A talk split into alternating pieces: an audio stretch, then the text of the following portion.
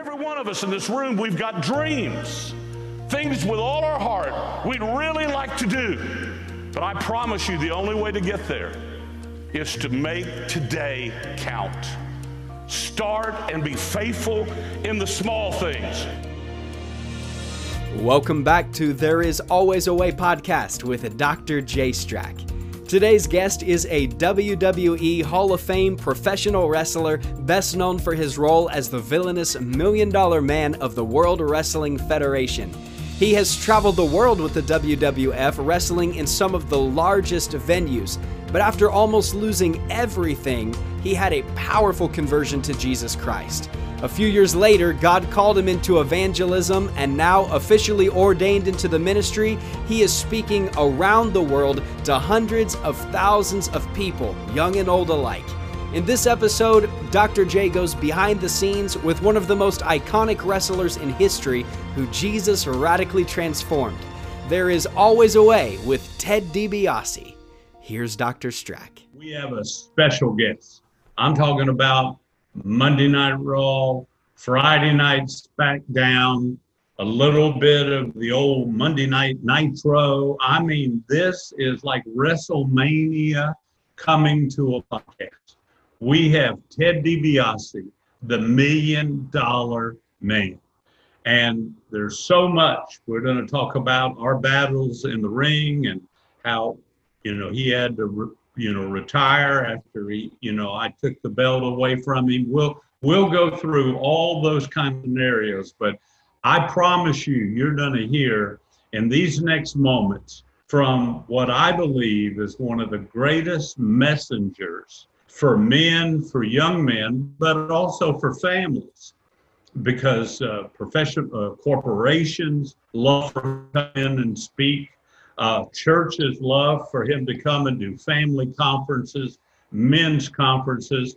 He's also very uh, been greatly used with a lot of community events for nonprofits to get awareness or to raise funds. So this is a personality that transcends a lot of different arenas, but most of all, he is a longtime friend, somebody I consider a brother, but he is a motivator for men. And my desire on There's Always a Way podcast, Ted, is first of all that I want to know what somebody like you, Hall of Fame, Hall of Fame. Now think about that, Ted. Let me explain to you how important that is. The WWE Hall of Fame.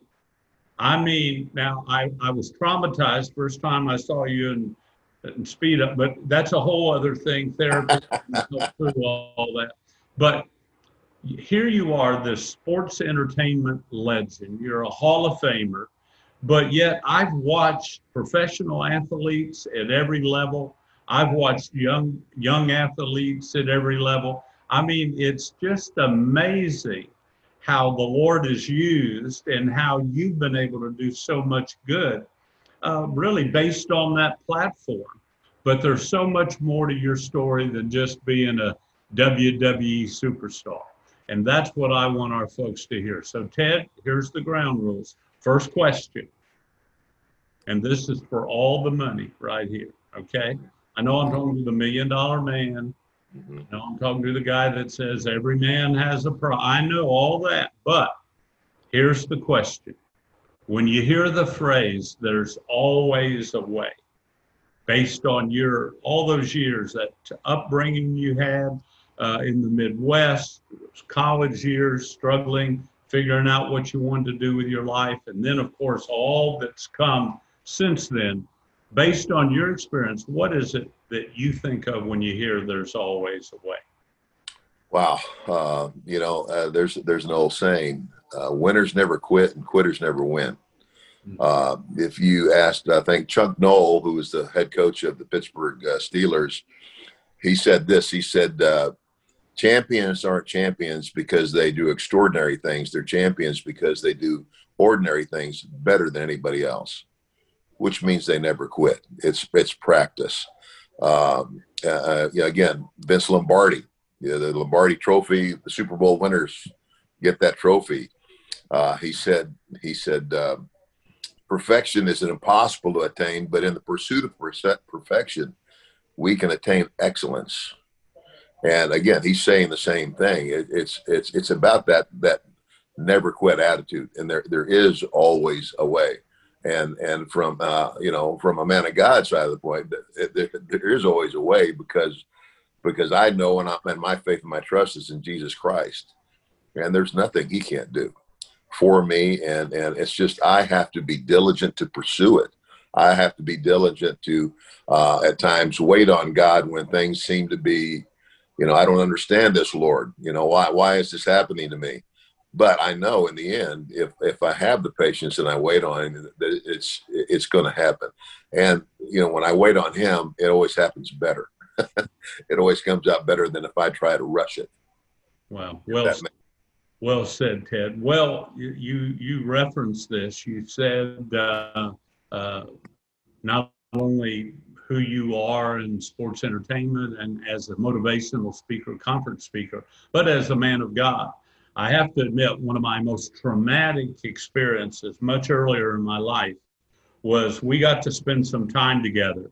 And we were going to uh, your car. You had some suitcases to put in it.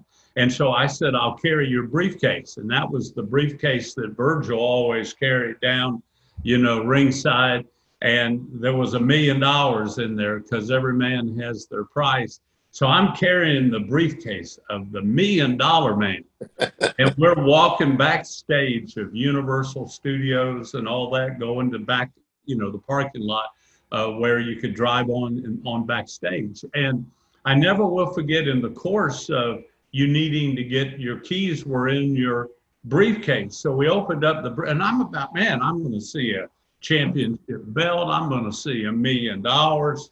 And I got to be honest with you, there was a Bible that looked like it had been body slammed 20 times. Somebody had been reading it quite a bit. And number two, there was a book called uh, uh, the Spirit, the Spiritual Laws of Mature, uh, Discovering God, I believe it was by yeah. Yeah. And so the, here were the a, a book on you know the book for spiritual growth one of the hottest things at the time and life changing. So you're reading that and you got a Bible, and I'm looking for the championship belt and the money. So this thing being a man of God is something you've been pretty serious about for some time. Uh, yeah, yes, it is, Jay, and it's it's it's an amazing story how uh, God got me where I am today, and and and and you you're you're part of that story as well. You're one of those people that was placed in my path, you know, uh, just at the right time. Um, uh, my story starts with, you know, it's kind of like uh, I was raised by a very loving stepfather who came into my life when I was five. Mike DiBiase was the son of Italian immigrants. He married my mother when I was five years old. My biological parents divorced when I was two. And I, I spent the, from two to five with my grandparents out in Arizona, this little town, Willcox. Um, and Mike DiBiase was not just a professional wrestler. Uh, 1946, it was the AAU National Heavyweight Wrestling Champion, wrestling for the Navy. Uh, then he went to Nebraska when he got out of the Navy, and he lettered eight times: four years in football, four in wrestling, three years in row conference heavyweight champion. Uh, so here's a guy who had some discipline. Here's a guy who, and and and, and I, I, never heard any of those stories about my father from my father. I heard them from everybody else talked about uh, he, he had a paper route when he was a kid. Uh, his paper route was he would get up, get his papers, climb on a train, sell his papers all the way to Lincoln, Nebraska, get off that train back on another train all the way back to Omaha and sell his papers, and then go to school, and then go to football practice, and then go to wrestling practice. And so, um, and I can remember the first time I said to him, uh, or said something about having an allowance, like getting money for nothing he looked at me and he said, "Son," he says, "if, if you want money, you're going to work." And uh, he did this. He said, "I tell you what," he says, "There's a golf course over there, a couple blocks from where we were living at the time, because wrestlers moved around a lot." And he said, "You go caddy at that golf course this summer." He says, "And whatever you've saved by the end of the summer, I'll match, and we'll buy you a new bike." And uh, and he said, "Now between here and there, there's a McDonald's. You want to stop at McDonald's and get a burger? Your money." Uh, but everything in that refrigerator when you get home is free. It was all about, he was, he was, you know, I look back at that and, and I understand what he was teaching me, you know, mean, about the choices we make, what's more important. And so I, I did what he said and, and he, he more than, he more than uh, uh, matched what I had said. And I got the first new bike I'd ever really owned. Uh, I think it was a, a, a Schwinn Stingray, the big, uh, the big banana seat and the high handlebars. And, uh, but here's the, and I tell kids this. I said, here's what I bought. Museums, Ted. I've seen bikes like that in, in some museums. So. yeah, yeah. Anyway, uh, what, what I, the first two things I bought for my new bike was an oil can and, and, like chrome polish. I mean, I treated that bike like a lot of people treat new cars. You park them way out in the parking lot where there aren't anybody there's nobody parking out there, so nobody opens your door and scratches your paint. Uh, because every time I looked at that bike, I, I, thought about how many times I walked that golf course. So, you know, that's those are the things that that that Mike DiBiase instilled in me as a young man. I lost him when I was 15 years old. And he suffered a heart attack at the age of 45 and died. I go back to Arizona where my my mother's parents lived in this little town, Willcox. I have dreams of college and professional football, and, and, and I loved wrestling. I wanted to do that too. And I was looking around this little town, wondering if my dreams could come true. Uh, I watched my mother sink into despair and alcoholism overnight. Uh, and would come home and hear her say at times, you know, I just wish I were dead. I have nothing to live for. Uh, now, if there was ever a kid who had the opportunity to just go, why is this all happening to me? uh, you know, and, you just, you know, you know, mom, if you're going to drink, watch me. I'm going to go out and hang out with her. But I didn't do that, Jay. I didn't do that because the other thing that my dad did for me was he took me to church. Now, my dad's the DiBiase is an Italian name, and, and name, and like most Italians, my dad was Roman Catholic, you know, and I was actually an altar boy in the, in the Catholic Church, and I came up through Catholicism, and and, and I look back at that and I said I I, I had I know there's some things that I didn't understand, but the one thing I did believe in was God. The one, the one thing that I had for God was a genuine heart. And uh, many nights in that little town in Willcox when my mom was drinking, I would go out to the cemetery where my father's buried and pray. You know, and I wasn't saying the rosary; I was just crying out to God. Uh, and I, I stayed, I stayed true. Uh, like you know, there's always a way there's always a way. And I stayed true to the things that he had taught me. Uh, and I stayed close to God. And uh, I ended up being the first kid to graduate from this high school in, in uh, Willcox, Arizona, with a full scholarship play Division One college football. I passed on the University of Arizona to go to West Texas State University. Uh, it's amazing how many wrestlers, I mean, not just wrestlers, stars that came out of West Texas State University, largely due to the influence of the a very famous wrestling family, the Funk family. Dory Funk Sr., my dad were good friends. Dory Funk Jr. and Terry Funk. Uh, you know, I mean, Terry's like a, a brother to me, and uh, and so I, you know, I saw them on TV one day. I hadn't seen any wrestling for I don't know how long, and wrestling comes on, and, and I recognized where it was from, and they were coming to Tucson, so I went for the visit. Terry talked me into taking the recruiting trip, and I end up at West Texas State. Because I, uh, you know, in the back of my mind, I always had a heart. I always loved what my father did, and uh, and I realized that I wasn't going to go to the NFL one day when the coach said, "DiBiase, I wish all my players had your tenacity, son, but we're going to have to start timing you with a sundial." I said, "Well." Uh, I guess that you know, they, they even moved me from defense to offense to give me the benefit of the snap count and an assignment. Yeah. But I when I when I got out of college, uh, I went straight to wrestling, uh, and I went uh, to a place called Mid South Wrestling, was regional wrestling.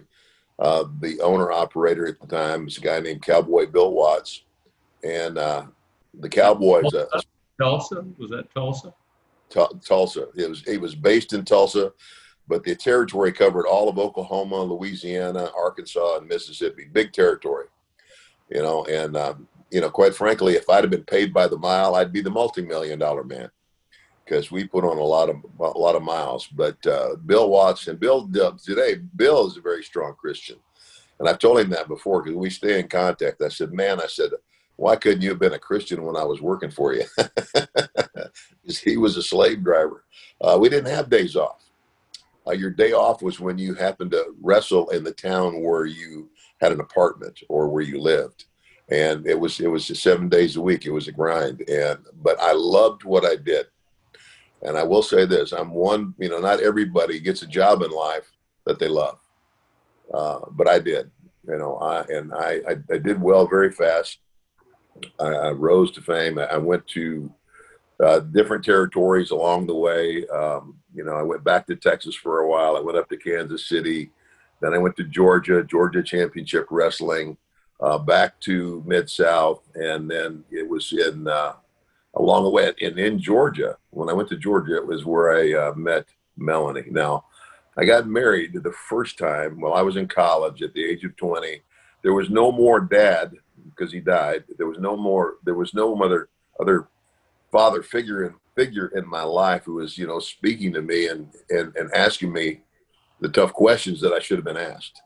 Uh, and so uh, I feel like that first marriage was doomed from from the very beginning. And um, uh, so we divorced, and out of that that marriage, uh, I had my firstborn son, Michael, who I named after my dad. Uh, so in Georgia in 1981, April of 20, uh, 2nd, 1981 to be exact, I met Melanie. And Melanie uh, went to went to school. Her best girlfriend in school was a uh, daughter of a Baptist preacher. That's how Melanie got saved and God brings this this girl into my life, you know. And of course, when I first met Melanie, and I had been, you know, I'd been divorced. You know, I was a wrestler. You know, I wasn't thinking about marriage. I wasn't thinking about falling in love. I was just thinking about myself.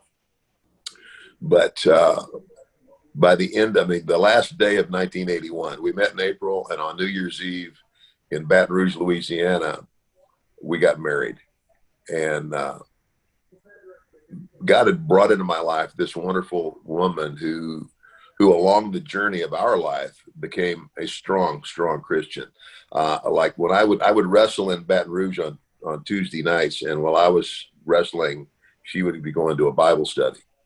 Uh, and so, uh, Melanie and I uh, got married in 81, and then by 82, we have my our first son, Ted Jr. Uh, we went back to Atlanta for a while, and then we then we went back. Then when we came back to work, uh, when I came back to work for Bill Watts in '84, uh, we were for, here from '84 to '87, and it was 1987. Uh, and along those years, this is when the WWF started to to, to grow and, and become bigger than life and, and national and then international. And uh, so I get the call.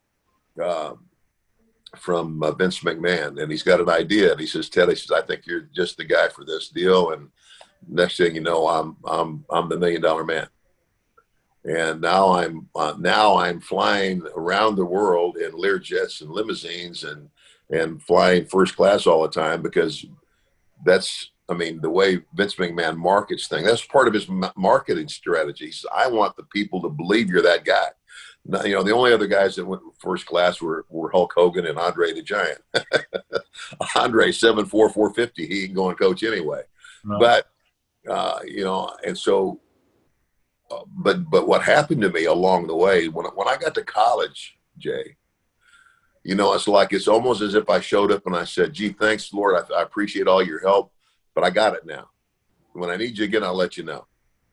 I didn't say anything like that, but that's what my actions said and I drifted away. And, uh, and, I certainly, and now, now I'm a star in a company that's becoming nationally known and internationally known. And we as wrestlers are traveling like rock stars, uh, you know, not just across the country, but around the world. And we were acting like rock stars. Next town, next show, next party, uh, next girl. Um, and uh, God has a way of uh, knowing when to jerk your chain. He, he'll give you just enough rope to hang yourself, and his timing's perfect. And March of 1992, WrestleMania 8 took place in Indianapolis, Indiana. And I went out that night after this big show. uh, you know, in my tailor-made suit, you know, and a gold chain around my neck, and you know, a pretty girl on each arm because I'm cool. I'm a million dollar man. Well, the next day I got on a plane and I flew to uh, Detroit, checked into the Marriott Hotel, went to the payphone to call home and check in, and there was a big surprise for Ted. My wife had discovered what was going on. And Jay, in a fraction of a second, I realized that I had put in jeopardy the greatest treasure I, I, had. I mean, that God had given me. This wonderful woman who loved me, uh, who had had bore my son and and and another son. Our son Brett was was born just before I, I took off to work for the WWF, and I had put my marriage in, in jeopardy, and I had put the future, the stability, and the well being of my children at risk, and all for what? To stroke, to stroke my ego, and the reality of that sunk in, and I, I, I you know, maybe I'm just like, "You fool, you fool, you have blown it." And I was sure, uh, and I, I, said, "Well, I don't want to talk about it on the phone. I'll be on the next plane home." She said, "No, you won't. You don't live here anymore." Click. And the guy I called uh, is a guy who today is uh, one of my closest friends, mm-hmm. um, and another guy like you who has had influence in my life. His name is Hal Santos. I actually met Hal in Baton Rouge at the gym where I worked out uh, right after Melanie and I were born. He, he walked up to me in the gym and he introduced himself, said he'd seen me on regional television, and had one question for me. You know, Jesus, pretty bold guy. And uh, so uh, we sat down. I said, let's talk about that. And so we started a conversation there. Long story short, uh, Hal stayed in touch with me. He eventually left Louisiana and he, he went as a youth minister to a church in uh, Fairview Heights, Illinois. That pastor retired and put him in as the pastor of that church, and he's been there 35 years, which, if you know anything about pastoring, is amazing. And um, so, in my darkest hour, I called Hal. Hal Hal stayed in touch with me. And here's the thing: I, as I look back at it, hindsight's 2020. When Hal would call me, he didn't he didn't beat me up with uh, religious questions. Are you going to church? That are you doing this? Are you doing that? You know what? He just he just loved on me. He was just a friend. And when I called him, he here's what he said. He said, Teddy, he said, I've been praying for you since we met. And he said, my prayer's been this, Lord, I know one day Ted's going to hit the wall. When he does, let me be there for him. And he was. Uh, he, he has Melanie and I fly to St. Louis, Fairview Heights, Illinois, where his church is across the river. Put, picked me up, took me on the longest 20 minute ride of my life. I'm going to face the music. Hal, what do I do? He said, Ted, Jesus said the truth had set you free. Never said it'd be painless, and he said it, it never said it would be easy. He said, but it set you free. So if you'll if you'll trust Jesus today, like you did when you were a little kid, he knew my story, the, the one I've just told about losing my dad, my mother's alcoholism. He said, he said, Ted, he said, he'll forgive you and he'll restore you. He said, he never left you, you left him. And all these years he's been trying to draw you back. And uh, he says, and remember, he says, Jesus is fully God and fully man. And being fully God, he's the God who put every star in the sky when you look up at night. He says he knew when you he knew when you would take your first and last breath and everything you would do in, in between. And he said if he were the only man who ever lived, he still would have stepped off the throne of heaven and died on the cross just for you. Jay, when he said that to me, the impact of that the thought of that and, and, and the, as, as God allowed me to look back at all the times he did show up for me, all the times he answered my prayer that desert cemetery, all that I had gotten and all that, uh, and, and the countless times that I, in spite of being blessed, had trampled the blessing. But the fact that this God still loved me and forgive me in that moment overwhelmed me. And I've never been the same since that's when I really got it. That's when when it hit home, and uh, uh, I was like, uh, and it's just amazing. The other thing, he, uh, Hal asked Melanie and I to go with him to this youth rally that they were having in Chicago. That, that was an annual thing leading into Easter weekend, and on the way up there, he gave me a book by uh, Edwin Louis Cole called "Maximized Manhood." Uh, you know, and Ed Cole, he said these things. He said, uh, you know, he says, he says, uh, a man is only as good as his word. And if his word's no good, he's worthless. he says a real man is uh, is is a spiritual leader in his home, and I'm uh, you know and I'm I'm reading these things and going, oh my gosh, I want to crawl under a rock, uh, but uh, we got to Chicago. I went in this big auditorium, uh, and I think it was the Hyatt Hyatt Regency Hotel.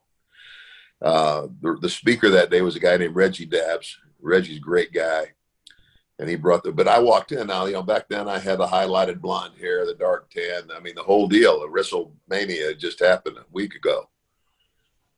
All teenagers they all knew me. There's i mean a room full of people who knew who i was. I mean there's ted DiBiase there's a million dollar man. What's he doing here? Good question. When reggie gave the invitation I, I beat every kid in the building to the front of the room. man. I mean, I, I, didn't just go forward, Jay. I went forward and, and fell on my face and I cried like a baby. I didn't care what anybody in that room thought because there wasn't anybody else in that room, as far as I was concerned, but me and Jesus. And uh, I remember that. I'll never forget it. Uh, the kids, the kid, they came up. They pulled me up off the off the carpet, like uh, to my knees, and they were they were crying too, hugging my neck. Uh, and I remember saying to God, I said, "Lord, I said, I'm yours." I said, I keep trying to do this my way and my way doesn't work. And I said, whatever you want. If I have to quit wrestling, I don't care. I don't care. I'm yours now. Uh, now, Melanie watched all of this and she came up to me and I was, I was totally convinced that I was going to lose my wife and I deserved it. That's exactly what I deserved. And she said, Ted, I'm not going to make you a promise I can't keep. I just don't know if I'm strong enough to do this. She said, But I serve a God of restoration, not divorce. And because I want to be obedient, and that's the word she used, I want to be obedient to this still small voice in my heart right now that's telling me to give you another chance. I'm going to try. No promises. I'm going to try. And I looked at Melanie that day and I said, if you'll give me this chance, I'll, I'll become the man you thought you married. I will become the spiritual leader in my home. And will, God willing, one day regain your trust and respect. And that was like March of 92. Uh, this New Year's Eve, Mel and I will celebrate our 39th year of, of marriage. And Jay, God doesn't just, God doesn't just fix things. God, God, you know, God makes things greater. Than, I mean, it's like the relationship that I have with my wife today is far greater than I ever could have hoped for or imagined. Uh, but it was my wife's faith that yeah. shot me off like a rocket. When when my wife, after confessing what I had confessed to her, when she said, "I'm going to give you another chance," that was like adding rocket fuel to a decision I'd already made and shot me off like a rocket. And and, and so, did it happen overnight? Hey guys, no, nothing. You know, uh, we live in a culture now where they want everything. You, you want microwave service all the time. You want it now. You want it now. Some things you got to wait for, and I had to work for this. But as as as the next couple of years went on, and my wife began to see me get up in the morning and be sitting at the table when she got up, and I'm I'm having my cup of coffee and I've got that devotional that you saw, Jay, out in my Bible out, you know, and I'm reading my Bible on a daily basis. And she began to see me lead my children to church and lead my family in prayer and become the spiritual leader.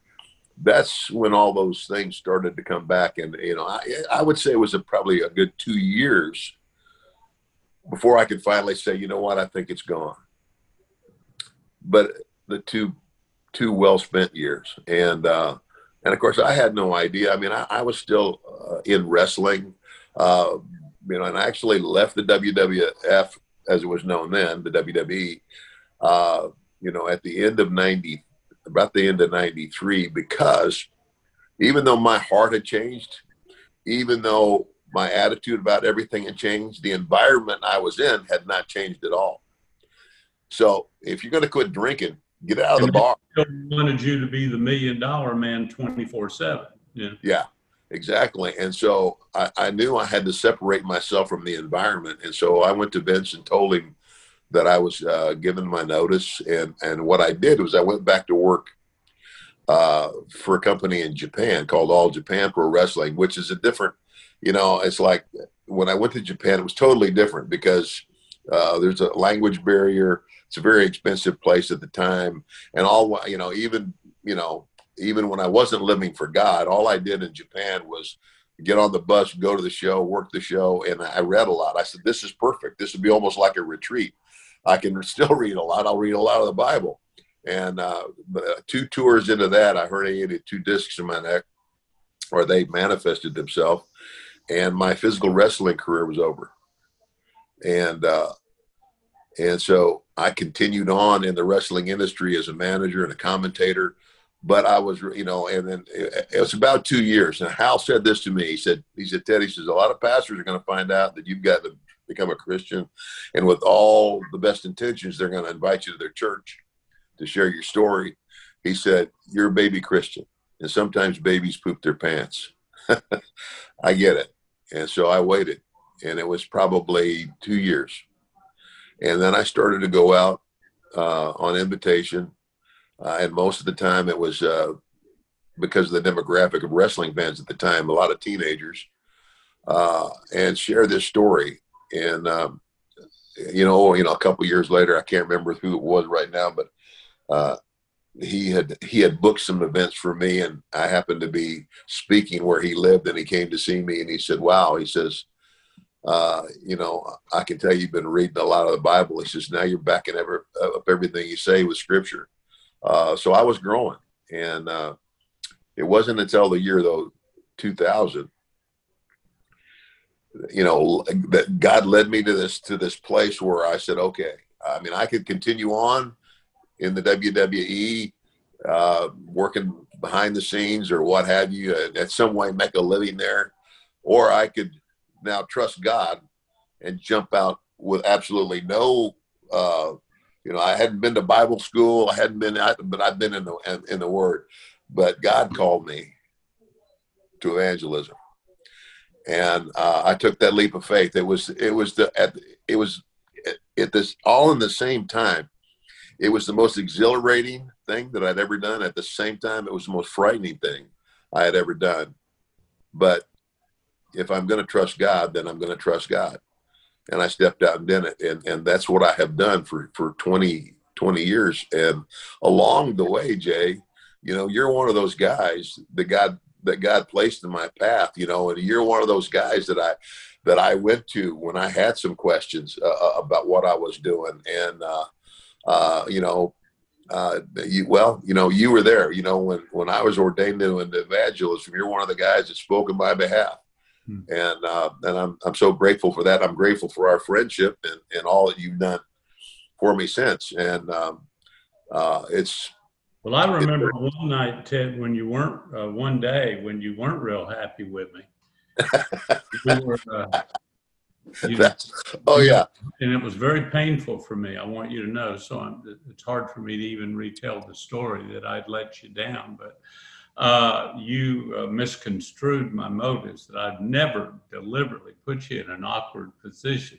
Well, maybe, but that's beside the point. But I would ask for forgiveness. But we were together in a crusade, and Ted, you could light up a room, a city, uh, word spread. It, you know, I mean, it was it was great for the crusade and the 30, 50, 100, whatever it was, churches at you know various places. Uh, it just increased uh, the uh, spotlight on, hey, there's something happening here that could change your life. So we're doing this event and we're outside. And little did I know there was a prison not far away. And the prisoners asked, those that had been on decent behavior, uh, asked the warden if they could take some chairs and sit outside in the yard, as they called it, of this state prison and listen. And so uh, I found I found out that they could hear everything we were saying. So I said the first night, I said, now I understand we have some folks that are listening from a distance and you're not able to come forward, but I do want you to know you're able to pray right where you are.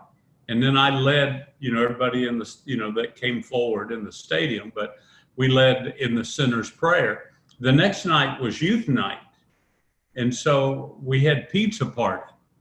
So I had pizza sent over to the, the prisoners. So they're eating pizza, hearing us do this message, right?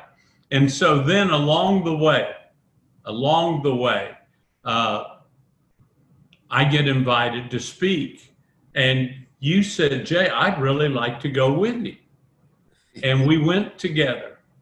And that was one of my favorite moments of all time. Although I didn't appreciate when we walked in, it, I was not the big deal other than the pizza. But everybody there knew who you were. And I said, Well, you may find this hard to believe, guys, but my good buddy has come because he's got something he wants to share. And uh, I introduced you, and you gave me a look, something that oh, between a oh, driver well, and a body yeah. slam was coming. But you well, let me let me add my you know I, I'm this young guy young in the young in the, in the ministry. I'm just starting out, and I'm, I mean, it's like you're like the mentor. And when I asked you if I could go with you, it was kind of like you know I'm gonna I'm gonna get in the hip pocket here, and I'm gonna get a chance to see how this is done. And I can still remember you introducing me and then leaning over and whispering in my ear, "Go get him, kid." oh man, but uh, you know what? Uh, there's always a way. There is, Ted. Well, you shared, you shared your story.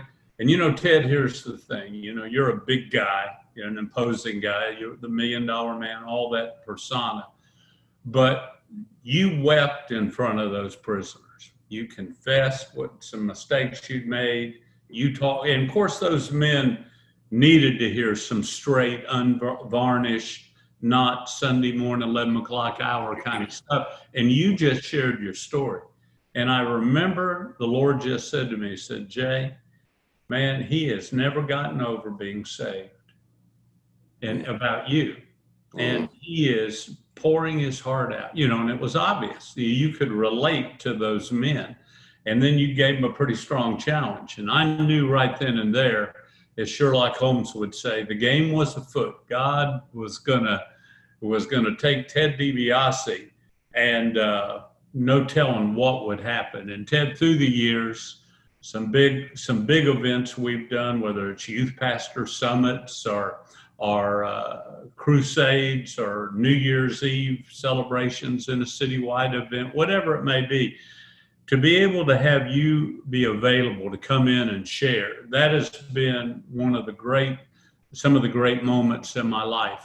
I also want watching you and Melody have become a great, and then how serious you've gotten on family conferences and uh, and marriage conferences and uh, relating to parents and men and women. It's a very exciting, amazing story. Well, it's it's it's all God, man, and it's it's all by His grace and His mercy in my life, and and uh, uh, you know, listening along the way, and um, uh, yeah, Mel and I, you know, we have we've started to we we have done some, and it's like it's uh, it's pretty simple. I mean, it's like it's nothing elaborate. We've you know we've never done like like a three or four day you know, uh, couples conference, but we have gone, gone in together where uh, we do a weekend, and uh, you know, like I'll go with the guys, and she'll go with the ladies, and they'll we'll do their thing, and then we will bring them together, and then as a couple, we will will will speak to them and I'll be honest with you, in, in that, I try to, I, I, set my wife up and I let her go. And because sure. kind of like, um, you know, it's like even like the documentary, uh, The Price of Fame that I did about my life. You know, I've had a lot of people say the real hero of this story is Melanie. And I said, absolutely. It was because it was Melanie who had to forgive me because none of the other stuff would have happened had you not. Sure. And so, um, you know, that's, you know, and, uh, and I'm just, I'm, I'm as grateful today, Jay, uh, for Melanie and, and for her forgiveness, uh, and God's forgiveness as I, as I was the day that it happened. Ted, let me ask you a couple summarizing questions as you talk to men. I want to just encourage every pastor, every businessman, uh, every man or woman of faith, you know, whether you care about students, you care about couples and families. Uh, Ted's been involved in mission trips around the world. And I promise you, you don't go anywhere in the world where they don't know about WWF, WWE. I was in the largest slum in the world, according to the United Nations, in Nairobi. And I'm visiting with a little boy that has no family and no school, no anything, barefoot, no electric, lives in a little tiny room, uh, no electricity, no running water. And uh, I was praying about somehow some sponsoring him. Diane and I were, and we were together. And we had a meal with him, said, you know, but he never would look me in the eye. And finally I went, you know, Patrick, look at me in the eye. You got to look people in the eye. Don't make me do this. And out of nowhere, this 11 year old boy, no running water, no electricity, largest slum in the world, goes, John Cena. And I went, What? He said, Can't see you. And I'm going, What? This is impossible. You know, it's not like he's, you know, in America or North America or Japan watching, you know, TV. It's, I mean, it was impossible. Yeah. And uh, and I say all that to say, around the world, it's exciting. Uh, the notoriety still, and uh, people know. But it, so I'm just saying to anyone in this room who's an influencer, maybe you're a leader of your church or your youth group, or you're you're uh, involved with some projects for corporations, etc. Ted DiBiase, the Million Dollar Man, is a tremendous tool in the toolbox for helping change the lives of our employees, the lives of our church members, and the lives of young people. And uh, so you're having a men's conference or a sports conference. We've done every kind of event together, almost humanly possible. And uh, to watch how flexible you are and watch how God uses you and Melody uh, is a big deal. So, Ted, we're going to have posted how folks can get in touch with the Million Dollar Man. And I, I hope you'll do that. Uh, those that are influencers, I hope you'll use this man of God because prayerfully, pretty soon, we're going to get back to where we're allowed by the governors and mayors to have big church and have, you know, people actually congregate, uh, you know, people faith being able to be to go. And in many states, still, as you know, Ted, uh, they're not able. Uh, we happen to think church is essential. Hello. And if the strip clubs can be opened and the bars can be opened and the tattoo parlors and the abortion clinics can be opened and you can riot and do damage in cities, it seems like maybe it'd be yeah. all right for an essential group like that synagogue or that church or that parish uh, to open. So when we get back to doing that, I hope everyone that's listening to this podcast knows about what we're about. I'm just telling you, this is a man I've used many, many, many times to strengthen what God called me to do. And then to watch him in businesses, secular, I mean, any environment, sports, you know, whatever it may be, uh, he can relate as, as very few. Now, Ted, one last question for you as you look at uh, where we are, where athletes are today. We look at what's going on, even you know, with WWE continuing to expand and explode around the world. Um, one or two of the great lessons you've learned. So, number one, I remember for many years your byline was every man has a price. And then I've heard you, when you share your story, go, you know what? Every man has his price. And you know what that is? It's the shed blood of Jesus. And that's one of the most powerful things I've ever heard. And God has used that in the lives of thousands and thousands of men and women. But Ted, you, uh, as you share, what are just in closing a couple of things that you would look right in the camera and say to a man, say to a woman that you feel have really, and things you've tried to teach your boys, and I know your boys, and they're they're mm-hmm. not boys; they're all men. I look up to them all, literally. Uh, you know, these are uh, out, you know, big men.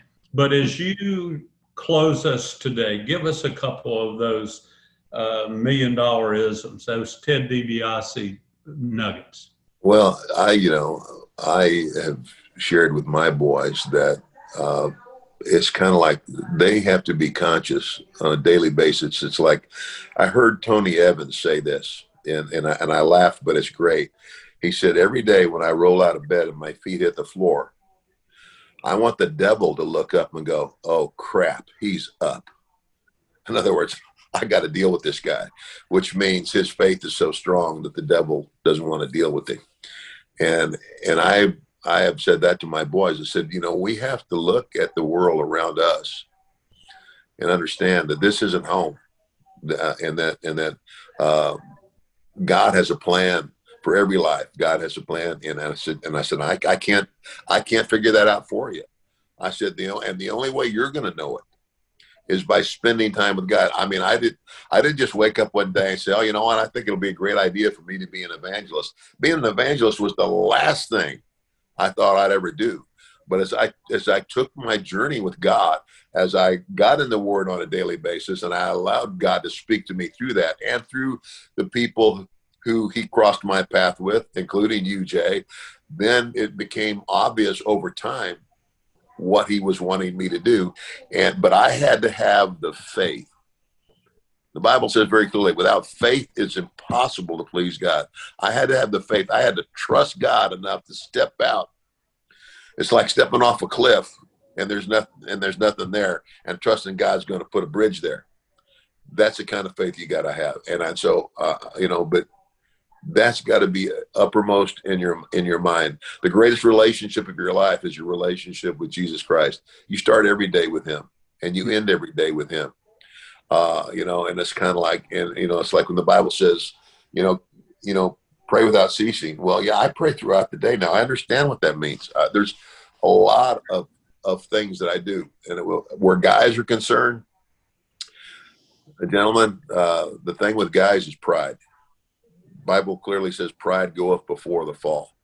It was my pride. It was like there was nothing wrong with the fact that I wanted to be the best wrestler I could be. You know, that it wasn't it wasn't wrong for me to aspire, you know, because I knew my my dad had died, my dad was gone, and gosh, my dad would be so proud of me. And that's and there's nothing wrong with that, but you know, uh, my dad wasn't God either. It's it's like you know, uh, why why am I doing this? And that's it. It's it's okay to want to be ambitious. It's okay to want to be hardworking. It's okay to want to be the best you can be, whatever you're gifted to be. But here's the difference: to the glory of God, not self. I, I, believe that God gives all of us a sphere of influence. And, it, you know, I allowed, I believe that God allowed me to have the celebrity that I've had because he knew one day that I would take that celebrity. I mean, I, I could give three nickels about being famous anymore. I mean, there's a, there's a lot of junk that comes along with being famous too. I said, but all all that means that's like now. I used to say, you know, when I was living in the world. Look at me, look at me, look at me. Now, when people look at me, I go, look at him. Because that's what I'm all about today. And so I don't care if you're a doctor, a lawyer, I don't care if you're a construction worker, I don't care what your sphere of influence is. Be it be a sphere of influence. Use your influence. Hmm. And when necessary, use words. Which the way we live our life. I mean, when I went back after this confrontation with my wife, when I went back to the WWF, I'm the million dollar man. I'm I'm still traveling. I'm still on the road with the guys. You know, it wasn't what I said that impressed some of those guys. It's that I, you know, and a lot of them said, and then several guys came up to me and said, you know, there's a lot of guys that have said what you've said, but we're watching you. And you don't go to the bars anymore, and you're not hanging out like you used to do. Yep. And we it's about it's about living it and and uh, pride, you know, and I and again for men, um, uh, lust. Hmm. You know, lust is a big issue with a lot of men. I mean, oh my gosh, I mean, pornography. Uh, it, it's unbelievable. I, I have been told that, and this is a sad fact, but uh, hotels that host conferences and, and all kinds of conferences where they'll have a Christian conference in their hotel, and they said that seems to be the time when the most pornographic movies are rented in their rooms. Hmm. That's sad. You know, uh, you might be able to uh, hide hide from some people, but you can't hide from God. No. Lust, and there's all kinds of lust. I mean, lust of the flesh is one thing, but the lust of fame, the lust of, of you know, I mean, uh, wanting more.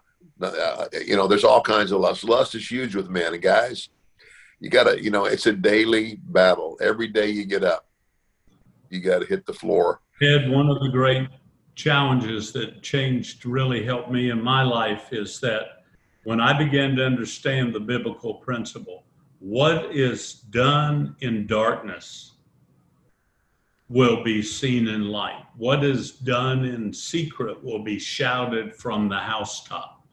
And right. Satan's favorite words are no one will know, no one will know, it'll be okay, everybody does it, don't worry about it. And the minute something happens, I can't believe you did that. Everybody's to find out. You're not worth it. I mean, you know, he becomes the accuser. So right. he is the right. liar and the deceiver. And then the first time, first one to condemn and say your life is over. Ted, I knew you were a tough dude. Uh, I watched you for a long time. And then when I had to have a knee replacement, and I'm looking to you for a little comfort, a little friendship, a little brotherly, you know, old, much older brother. You know, I'm like a son to you, you know. But uh, anyway, but anyway, I'm looking for some comfort. And you go, Jay, just suck it up, man. Just man up. I had both of mine done at the same time. I said, Dad, don't jive me. There's no way you could. He said, I had both my knees, right, replaced at the same yeah. time. And I said, There's no doctor in the world that would do it. And you gave me a line that just kind of shut me down. And that's, uh, uh, I have to admit it when it happens said, well, you know, I just said to the doctor, well, doc, I wrestled on those two, these two knees for about five years.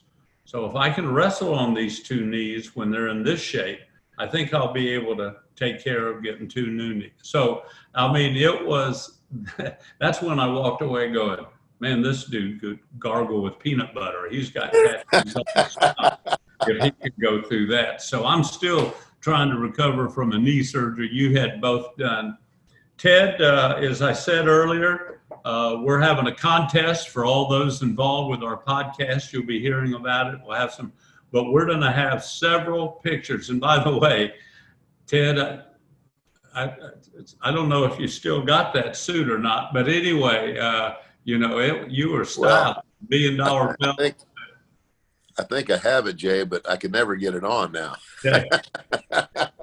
Well, I have this picture. I have a, I've met a lot of incredible athletes. My favorite wrestler, you know this, Ted, of all time is the nature boy, Ric Flair. That's he's the to be the man, you got to beat the man. That's one of the greatest one-liners ever. Yeah. Now I'm a big Roman Reigns guy, you know. Yeah. yeah. And so, uh, but I got, but when I talk about Ted DiBiase, I'm not saying he's not my favorite wrestler he's one of my all-time on a handful favorite individuals that I've met. And I've met a lot of famous folks, a lot of incredible folks. Ted, what God has done in your life, the kind of man you are, the kind of friend you are, and it's been going on 20, 25 years or so that we've known each other. So I'm not just caught up in the moment. I've I know Ted DiBiase. So whenever somebody says, "Well, favorite this, favorite that. One of my favorite all time, I had a buddy of mine picked up a firecracker when he was a kid, lost two and a half fingers.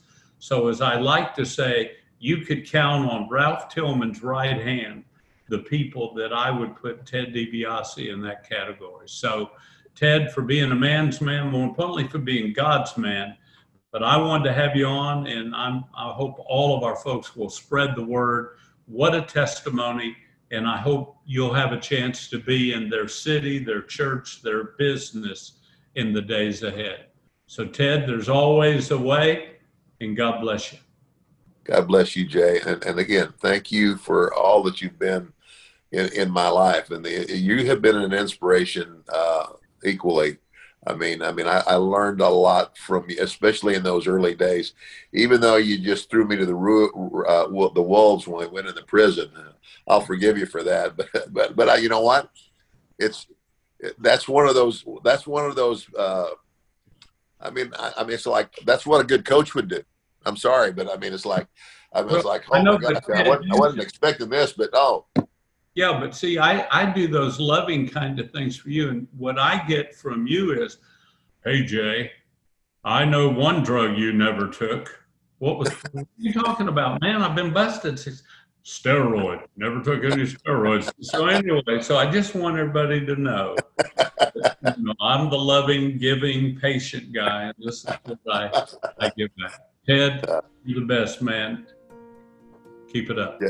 Jay, I love you and thank you. And uh, any anytime, thank you very much. You got it.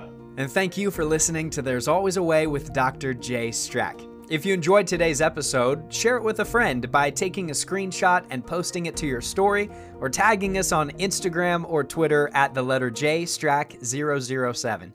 If you haven't yet, we'd love for you to rate and review the podcast. Because of you, others are able to be encouraged and equipped by these incredible episodes.